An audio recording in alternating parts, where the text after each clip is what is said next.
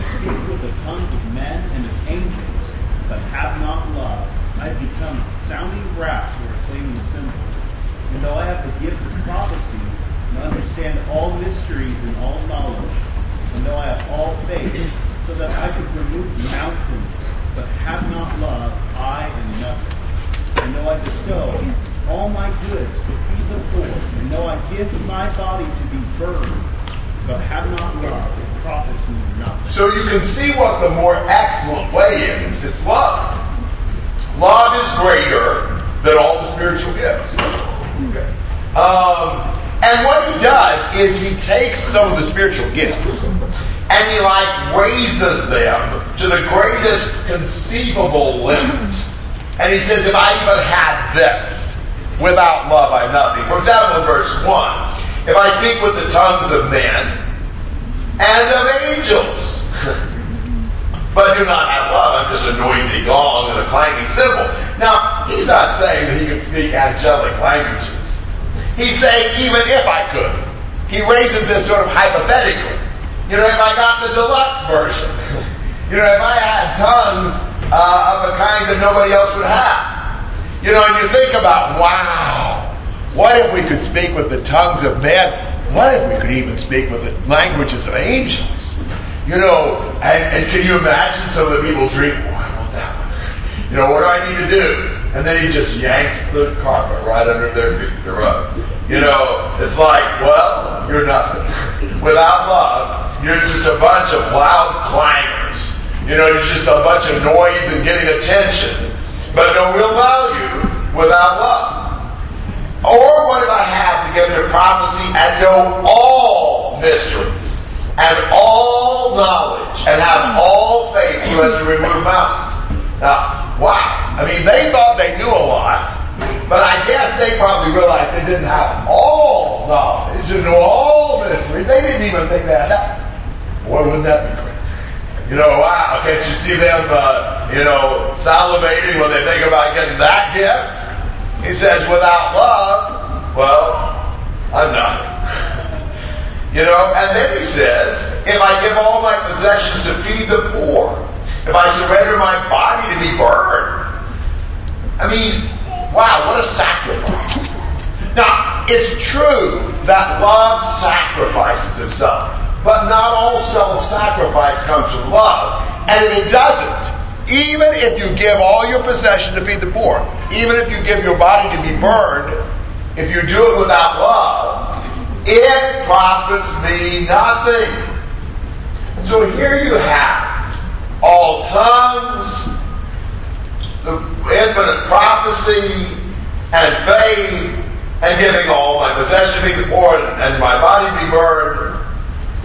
If you have all of this without love, in God's math, 5 minus 1 is 0. You have all of these, but no love, you're nothing to make bad goose. That's how important love is. It's way better than, than the greatest possible hypothetical idea you could have of a gift. Raise the gift to anything and without love it's nothing. That is a powerful statement. And powerful for these brethren who just really treasure these gifts. Thoughts and comments? Yes. Oh. You know, when um, when we see sin being more openly accepted in society, it's tempting to think that running in the exact opposite direction would be a productive path. But we have groups you know, extreme groups like the Westboro Baptist Church, you know, they're they're zealous workers. They definitely believe in God, and yet, you know, where is their where is their love for their neighbor? Sure. Yeah. Without love, we're nothing. I mean, the first commandment, love God. The second one, to love our neighbor. I mean, without the first and second, where are we? Nowhere. Yes, David. Paul's language here to me is, uh, like you said, incredibly strong. I think like progression that verse says, if I have all these things but don't have love, I give nothing. Anything I give is worthless. He then says, if I have all this knowledge, I am nothing. And then he finally says, without love, I profit nothing. So without love, I give nothing, I am nothing, and I get nothing. That's not a lot, is it? Great point. Amen. Other thoughts? Yes. Not only does it not profit yourself nothing, but it doesn't profit the church anything. You're Like right. we, like we talked about before, mm-hmm. it was set up where these gifts, where you need each other, you depend on each other. But if you don't have that love, and we see this attitude of trying to be self-sufficient, what good does that do to help spread the gospel? Yes. Great point. Other thoughts? Kendra.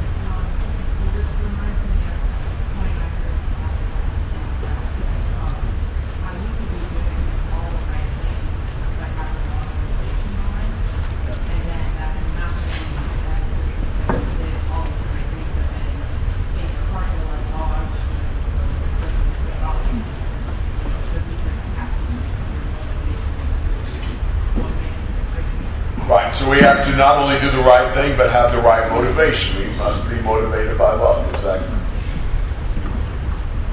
Yes, John. Could you help me understand exactly what love is? Define it. Is it something we do? Something we feel? Is it always right something? Well, really, the next section is doing exactly that. That's exactly where he's going with this, de- divine love. And really, when he does that, he's going to do so in contrast with the Corinthian behavior. Uh, we'll talk about that in a minute. Let me show you something. There is just a lot of myth about the Bible words for love. And uh, you'd be surprised to find this whole deal about agape and phileo love is not really where it's at. Um, in the Old Testament, there are a number of passages that use agape in the Septuagint, in the Greek translation, that, that the Lord often used.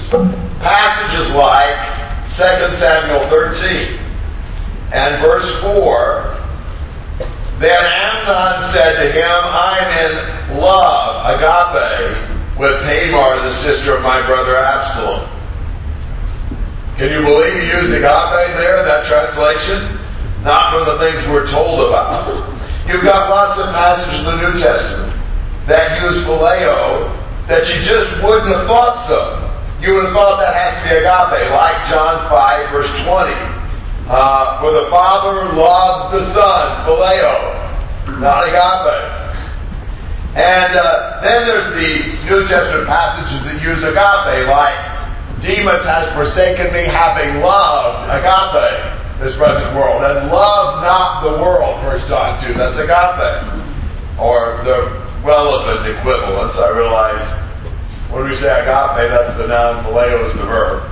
So we kind of mix those up. That's the way I've more commonly heard people talk about it. They love the praise of men rather than the praise of God. That's agape. And so forth. So uh, you get the charts, you can look up those uh, verses. And, and here's the deal, alright? Uh, here's my appeal. Uh, I may be too strong with this. But I think we'd be better off 99% of the time to just give up statements about Greek. Here's the problem. You know, you take good Bible translations by reputable scholars. They know a bunch more about Greek than we do. So we take some Bible study tools. We get an interlinear or concordance or even a Greek dictionary. But we're not very well qualified to even understand what they all mean or how to use them. And so we'll say, yeah, I know the translations say this, but the real meaning is. Well, most of the time when we do that, we're wrong. We're a lot more likely to be wrong than right. And this agape phileo thing is a good example. You hear all kinds of stuff about that. But you actually examine it, it's not true. Now, we could have done a little bit of legwork and figured that out. If we had actually gone to just looking that those words up, we could do that. And actually just listing them and saying, okay, these, well, these are the passages. These are the passages. Um, but what we often do is we do just a little bit of research. We read a little something somewhere. And we think we know what we're talking about. And I, so I'm really using this, I don't really care uh, whether you make some invalid argument about agape and phileo. I don't know that it's hurt us a great deal. But, but I, when, when we start doing those things, we usually end up making some invalid points and confusing ourselves and others. It'd be better, I think, without the qualifications, be extremely, extremely cautious about using things that we really don't know what we're dealing with.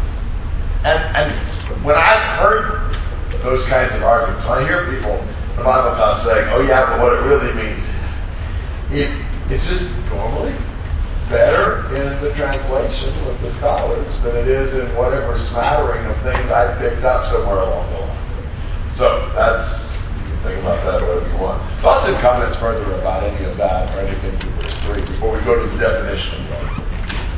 Yes. So, I mean, we're not going to use agape or phileo, then what do we use for the word love? I mean, most translations use the word love. When it says love, there's a lot of definitions for what love means when you use that. I don't think there's any real I think the definition here in 1 Corinthians 13 will work really well. There's, there's not an appreciable amount of difference. There will be passages like in John 11 where it says that Jesus loved agape, Mary, Martha, Lazarus, and that he phileo, Mary, Martha, Lazarus. Tons of those. The Father loved the Son, says both agape and phileo. Look, there might be a, there's almost always just a tad. You know, what if you tried to do it in English? What's the difference between big and large? Well, I suspect there's some smidgen of difference. I'm not exactly sure what that is at the moment. But I suspect if they, if you did a, a linguistic study, that you would find that there's actually a slightly different semantic range. It's hard to have two words absolutely precisely identical. But essentially, big and large are the same thing. And if you're looking at two passages, and one of them said big, and the other one said large, don't make some point about we see this one use big, and that one use large. I mean, it's the same thing, essentially. So I think we see love the same. It doesn't really matter which word is used. And almost always our translation translates them both as love, which is appropriate. That's, that's what it means. Uh, and so I think we just don't try to make something more out of that than just that they mean love. Anything else? All right, so what does love mean? Would somebody read 4 to 7? Love is patient. Love is kind, and it is not jealous. Love does not brag and is not arrogant. Does not act unbecomingly. Does not seek its own. Does not provoke. Does not take an account for wrong suffered. Does not rejoice in unrighteousness, but rejoices with the truth. Bears all things, believes all things, hopes all things, endures all things. Okay, now there's two positive affirmations about love. Then, then eight clauses that say what love doesn't do, and four affirmations of what love always does.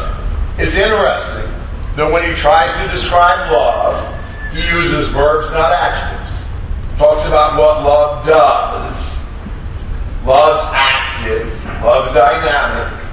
There's really nothing in this list that's particularly sentimental or feeling. It's more behavioral. More talks about the lifestyle of love. Now, if you look at this list, start with love is patient. It perfectly describes God's love for us. He's patient. He's kind. He's not jealous. Doesn't brag. He's not arrogant, and so forth and so on. And it pretty much is the opposite of what we know about the Corinthians. He didn't pick this out at random. He described love, love in terms that particularly impact them. Love is patient. They weren't. Kind, not them. Not jealous, they were jealous. Not bragging, not arrogant, they were self-promoting and puffed up. does not act unbecomingly, they were selfish, does not provoke, they were irritable, does not take into account a wrong sufferer, they were resentful and critical, and all this sort of thing. They were pretty much the opposite. I think he's trying to describe love in a way that will get them to think about the fact they need to humble themselves and start loving. So they look at what he says.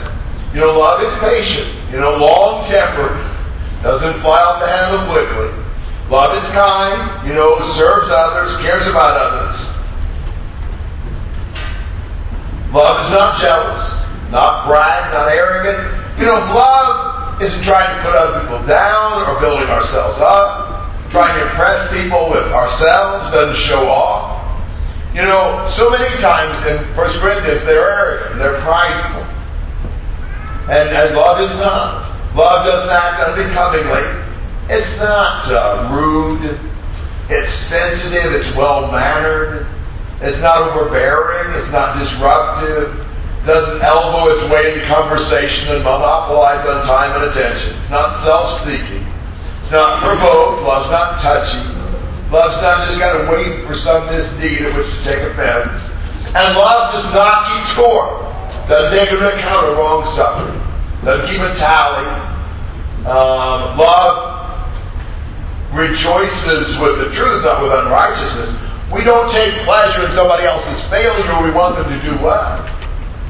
If the situation's bad, we try to help. If it's good, we want to celebrate. Love bears all things, believes all things, puts the best possible construction on doubtful actions. Not skeptical. Love hopes all things. For love, there's no hopeless cases. Endures all things, holds out during trouble and affliction. Now notice, we've got faith over love here, believes and hopes is a part of love, so those three prepare us for verse 13. And he finally says, love never fails. Love never folds under pressure. Love never collapses and defeated, doesn't fall apart. Love's always powerful and active. That's love. I mean, that's that's a lot to think about. I've, I've sometimes taught this. Think about the person at your church you like the least. You know, if I said, think about the person in your church you hate the most, you know what we always haven't hate anybody. So who's the person you like the least? And then say, I am patient toward him. I'm kind to him. I'm not jealous of him. I don't brag. I'm not arrogant toward him. I'm not rude to him. I'm not selfish toward him. I'm not provoked by him. I'm not resentful. And all those things. That's a really good way to look at that passage. You know, because I need to love all of my brethren. Maybe sometimes it's not bad to look at this toward our husband or wife. You know, we ought to have a loving relationship, but we're challenged in that sometimes. Thoughts and comments? David. Uh, I have, a question. So, God has said that He is a jealous God, in in that you know, if we stray or idolatrous, that He is a jealous God in that respect. How how would you what, what would you say would be the difference between that aspect of God and His love not being a jealous love? Yeah, I, I think God doesn't tolerate rivals. You know, He expects exclusive loyalty. This jealousy is just uh, like the idea of uh, not wanting other people to do well, you know, the competitiveness and things like that. Andrew. For me, this has always been one of the passages of 1 Corinthians that's always taken out of context. And granted, it's a beautiful passage, but to now see it in context, it makes so much more sense. Sure. And it got me to thinking about where Paul says in Colossians 3.14 about how love is the perfect bond of unity. And it makes so much sense that he would be telling the Corinthians about what love is, um, because in chapter 1 he says, you know, I've been informed that there are divisions among you. So now he's telling them what love is, and that's going to bring them closer together, make them more united. Absolutely. They need love. Read 1 Corinthians. What chapter does he deal with things that love wouldn't help?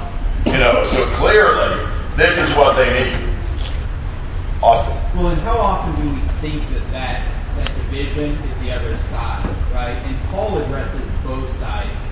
From the 11th chapter where he talks about that division, that's affecting both sides. And And I think oftentimes we find ourselves on the right side and everybody else on the wrong side. But love is the opposite of that. Love finds us trying to unite that, that division and that divide. Amen. Other thoughts? Jason?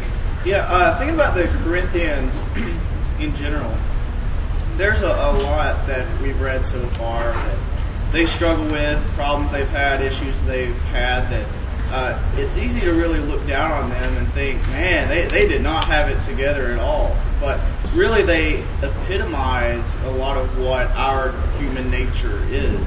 I mean, just being so focused on seeking to please yourself, being self centered, being focused on things that are uh, merely external and, and, flashy and impressive to others, um, and not so much focused on things that are harder to, to quantify and, and harder to get praise for. Uh, you know, and, and, when we think of it like that, I, I mean, that's us. You know, we uh, a lot of times spend so much time focusing on the physical things. You know, we forget spiritual applications and we forget uh, what our life or the things that we're doing does to the Lord and our relationship with Him. Amen. Good thoughts. Other thoughts? Austin. The other thing that I like that Paul does in this section is he, you know, he puts this onus on him at the beginning. He says, if I do these things, if I or I. And, and I wonder if we approach things in that situation when, when we have these divisions and this non-love, if, if you'll allow, if, if we would sort of put ourselves in the place of that other person. And, and I think Paul does that so often throughout this book. He, he, he lets them know where they're wrong point blank. But then in this situation, he, he sort of gives them the, the ability to see they're wrong on their own and, and helps guide them through that. And maybe if we took that approach more often, we would have head buddy. Mm-hmm. Amen. Good points. Well, remember his point. The point is, love is a more excellent way. And he shows you the love's a more excellent way because you can have the gifts to the nth degree, and without love, you're nothing. And he shows you how love behaves. But he's got one more argument to show how love is superior to the spiritual gifts. Look at, somebody read 8 to 13?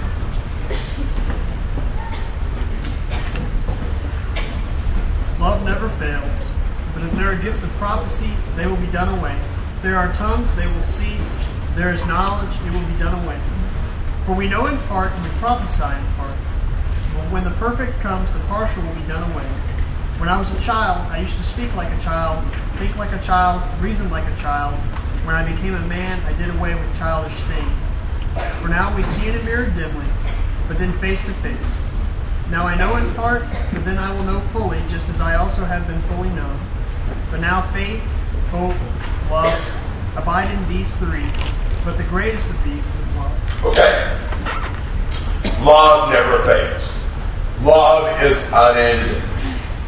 Prophecy, tongues, knowledge, they'll cease. You see the contrast. The spiritual gifts will end. Love does not. That means love is better than the spiritual gifts. They ought to quit squabbling about tongues and all that because they aren't destined for a long life anyway. So you've got the triad here of the prophecy, tongues, and knowledge. They cease. In contrast with verse 13, faith, hope, and love, that triad abides. You got the spiritual gifts ceasing, faith, hope, and love, abiding. Why do these spiritual gifts cease? Well, he says, we know in part, we prophesy in part, but when the perfect comes, the partial will be done away with. The reason they cease is they're partial. When prophecy was given in the first century, it was given part by part. It was not all at once. And so, when the completed, when, when, the, when the prophecy was completed, when we knew fully, then the partial was done away with. if the prophecy refers to partial revelation, the prophesying in part, then the perfect is the completed revelation. When the structure was completed, the scaffolding was removed. When God got the revelation complete, then the spiritual gifts which were given to build the revelation to its completeness were taken away. Their function was fulfilled. So he's saying, alright, love doesn't end, spiritual gifts do. They end because they're in part. And when the when the perfect comes, when you add all the parts, all of the revelation, then the parts were done away. He illustrates that by saying it's like being childhood and adulthood. When you're a child, you speak, you think, and you reason like a child. But in manhood, you in childish things. And the childhood of the church, the childhood of the revelation, they have the tongues, the prophecies, and the knowledge. When they reach adulthood, the childhood era passes. He illustrates it with a mirror. Think about going to the department store and having a full length mirror. Now, what if there were only certain pieces to that mirror and other parts were blank? You could see it, but it wouldn't be very clear. It'd be kind of distorted. But what happens when you go up to a full length mirror, freshly waxed, freshly not waxed, uh, polished, not, not even cleaned, I guess. What do you do? Use some Windex on it. Freshly Windexed and wiped out. And you, you go up there and you look in that mirror. What do you see? Your reflection. You see yourself face to face. So you've got the dim mirror seeing. You don't see the whole picture. But then you get the complete revelation and you have face to face seeing. You see yourself. Now, the Word is intended to be a mirror through which we can see ourselves. James chapter 1 says so. We misuse it a lot. We sometimes use the word more as a window to see other people than as a mirror to analyze our own failings. But the word is intended first to be a mirror, but a mirror where we see ourselves face to face. So he's not talking about what they see, but how they see.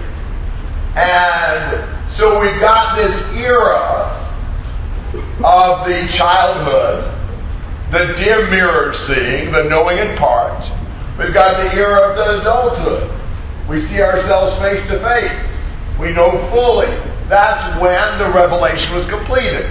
When we when the end, when we get to the goal of the process of revealing the message a part at a time, we have the full revelation, which would occur in the apostolic age, then the parts were done away with. Now he says, faith, hope, and love abide; they remain.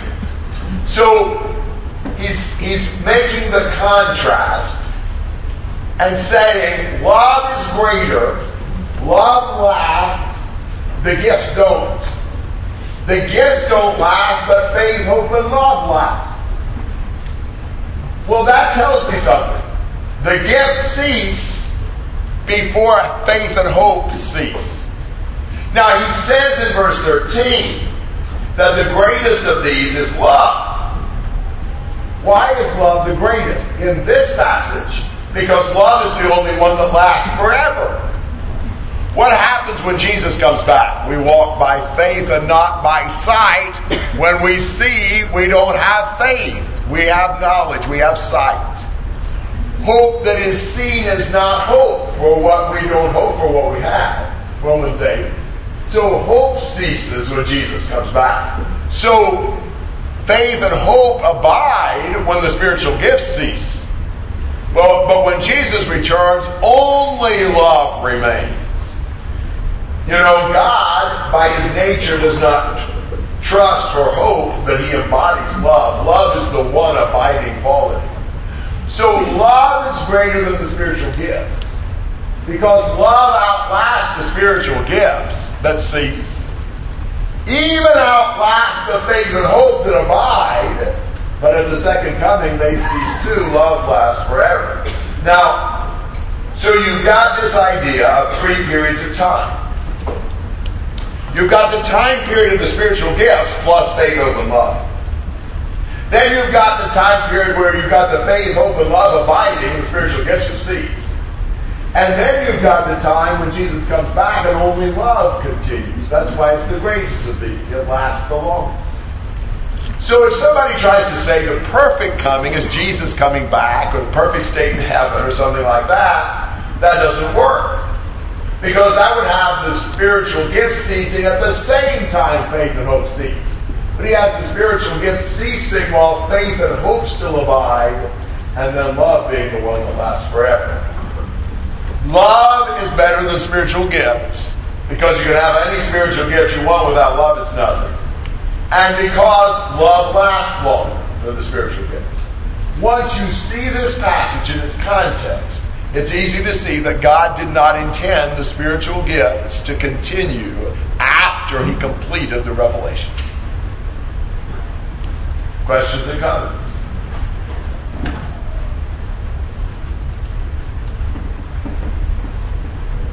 Okay. Let's go.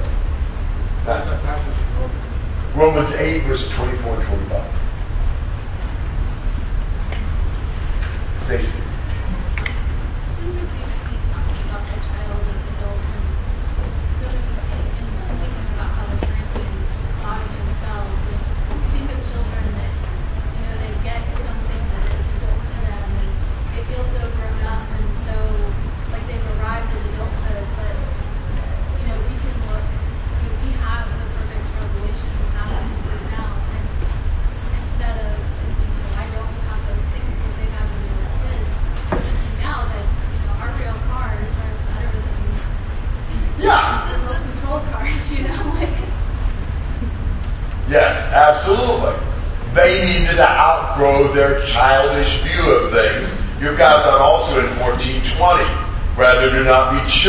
In your thinking. Yet in evil be infants, but in your thinking be mature. Children like things that are flashy and go fast and, you know, bright colors and, you know, things like that. But we need to mature and develop a, a more, um, you know, just more adult view of things. Rachel. Okay, this may be a really stupid question, but I'm gonna ask it anyway. Um, are we talking about like love between like one person and someone else, or are we talking generally like in general like everybody? Probably in general, especially love of brethren for each other. Yes. you uh, uh, said uh, how the the gifts of revelation were going to end in the apostolic age, which I agree with, um, and I think this passage helps that. But someone could make the claim, and could make the like, well, technically the text doesn't say when that's going to end. It just that it ends before faith and loving. Right. Um, so how would you else help us demonstrate? When the perfect comes, the Right. part's done away. yeah. So if the partial is the partial revelation, when the revelation was completed, then the part's away. John 1.25 says to revert to the New Testament as the perfect law. James 125. Uh-huh. Michael. So how do talk to people that see a miracle? That depends. How do we talk to people who've seen a miracle? Um, I've done several things. In Brazil, I commonly challenge the evidence. Like the time, I've used this illustration a lot, but it never, man, this was the most amazing thing. We had these open studies in Sao Paulo in the Saturday, Saturday afternoons, passed out over the course of time a few hundred thousand flyers on the streets to invite people and had tons of people. This guy comes this, this study. There weren't many Christians in that study, as I recall. There were probably 10 people in the study. And he starts going off about this guy in Vasconcelos, a uh, suburb of Sao Paulo, that heals the blind. He can heal the blind. He's been there and seen it. He heals blind people. And he just, oh, he's so, so well by this and all that. I mean, you know, I hadn't seen the guy, I hadn't heard about the guy, I didn't know anything about it. Here's what I did. I said, you know, can you take me to see him? I want to see this. I said, I've got a friend back in the U.S. He's been to several of these healers to try to be healed. He can't see light and dark. He can't see anything. And he would love to be healed. Can we go? Can we set a time and we'll go and see? Because I want, I want to witness started stammer, stammering and stuttering and spluttering and whatever. And he finally got out that, well, if you don't have spiritual eyes, you probably won't be able to see it. After all he said, he knew good well it wasn't happening. That was amazing. This was probably a 20 year old. And he said it with such fervor that I didn't know how else to deal with it but say, let's go look. And, and that even that called his bluff. I sometimes would just say, I don't believe. Because sometimes the evidence is just not there. It's not a, it's not a reasonable story. Sometimes people have weird definitions of a miracle. If they say, I can show you somebody that was sick and got healed, okay. There are sick people who get healed by the Lord. You know, there's no, no problem with that. I believe we can pray and God answers our prayers. So that's no big deal. Now, if they say, you know, here's a blind man who can see, that's a different matter. But they're saying, here's somebody who got sick and then he got well, praise the Lord, praise the Lord. But that doesn't prove that, you know, there's some spiritual gift someone has. Um, I don't doubt the possibility of something happening that I cannot explain. Like Deuteronomy 13. When the sign takes place, or the prophecy comes to pass, but they said, go after idols. Then I know it's not true. I can't explain everything. Now, I don't believe anybody today is doing anything close to what Jesus did. Somebody's telling me, you know, they're raising the dead, let's go see. Somebody says, you know, we're, we're changing water to wine, I'd like to witness that. If they're feeding 5,000 men with five sandwiches, let's go.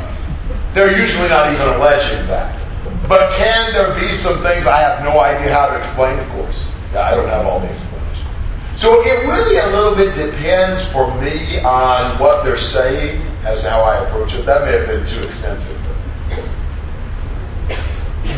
I do think about those things a lot because I deal with them constantly in Brazil. Jake. Um, let me say one thing that we could use as a definition of a, of a true spiritual gift would be does it reaffirm the scripture? Does it complete anything? Does it uh, reveal anything? Because that's what was going on in the first century when we did have spiritual gifts. Who's it authorized by? It was specifically authorized by certain people um, that were represented by God. God would call those people, you know, show us the evidence of that. There is none. I mean, so that's that's probably you know what I would say. You know, if you claim that you saw it, or you know, and you, you claim any legitimacy, then you know, back it up with okay in the Bible. If you're claiming that that's it's one of the spiritual gifts in the Bible, look at what they how they backed it up. Is that is it going to be backed up in that way? Okay. Other thoughts, comments, questions? Well, he moves on in chapter 14 to talking